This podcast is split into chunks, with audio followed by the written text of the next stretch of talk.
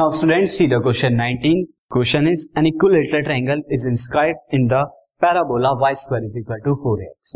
एक equilateral triangle है जो इंस्क्राइब किया गया है parabola y square is equal to 4x. Where one vertex is at the vertex of the parabola.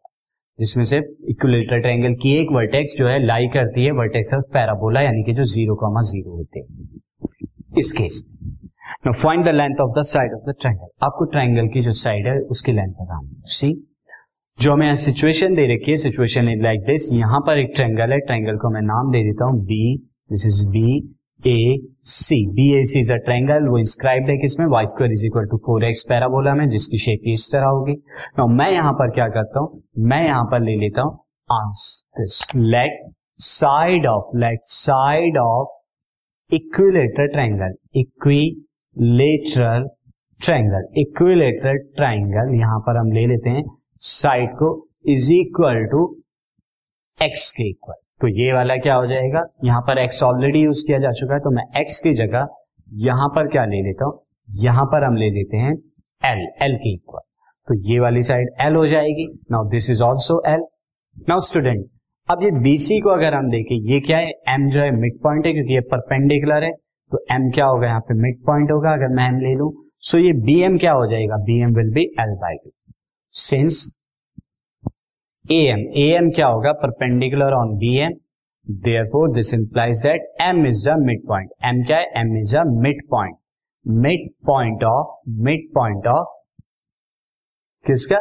BC का। तो देयर फोर यहाँ पर बी एम को हम क्या लिख सकते हैं? L by two half also angle B A C की बात करें B A C is equal to also angle B A C is equal to sixty degree क्यों?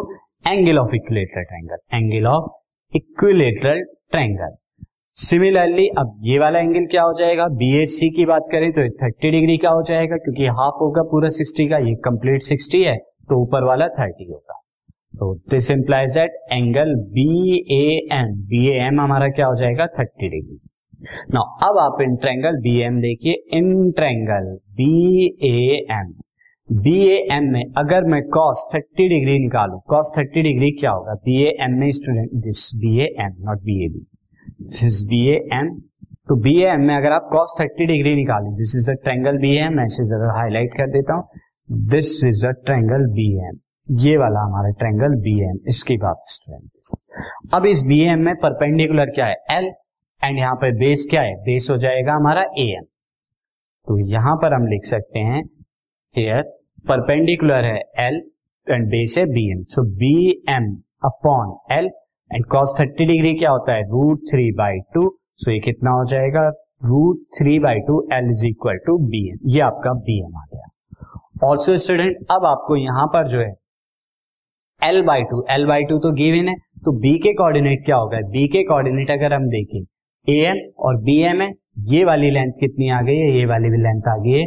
Root three by two L और ये वाली लेंथ कितनी है? X axis के? इसके एल बाई टू तो यहाँ पे हम लिख सकते हैं this implies that coordinates of coordinates of B coordinates of B हमारा क्या हो जाएँगे?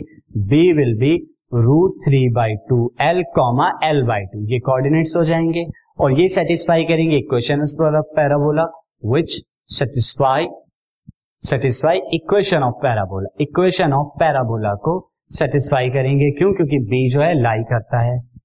किस पर? पैराबोला पर। अब पैराबोला क्या है? Y square is equal to four A X तो अब यहाँ पर एक्स की जगह रखेंगे root three by two L L by की जगह L by two so L by two का whole square is equal to four A into X is root three by two L अब यहाँ थोड़ी कैलकुलेशन कीजिए this will be L square by four is equal to four A root three by two L.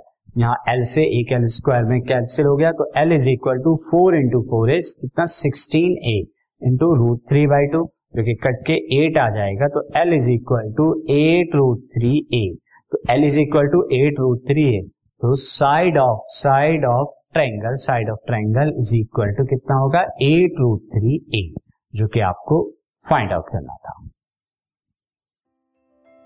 This podcast is brought you by Hubhopper शिक्षा अभियान अगर आपको ये podcast पसंद आया तो प्लीज़ लाइक शेयर और सब्सक्राइब करें और वीडियो क्लासेस के लिए शिक्षा अभियान के यूट्यूब चैनल पर जाएँ।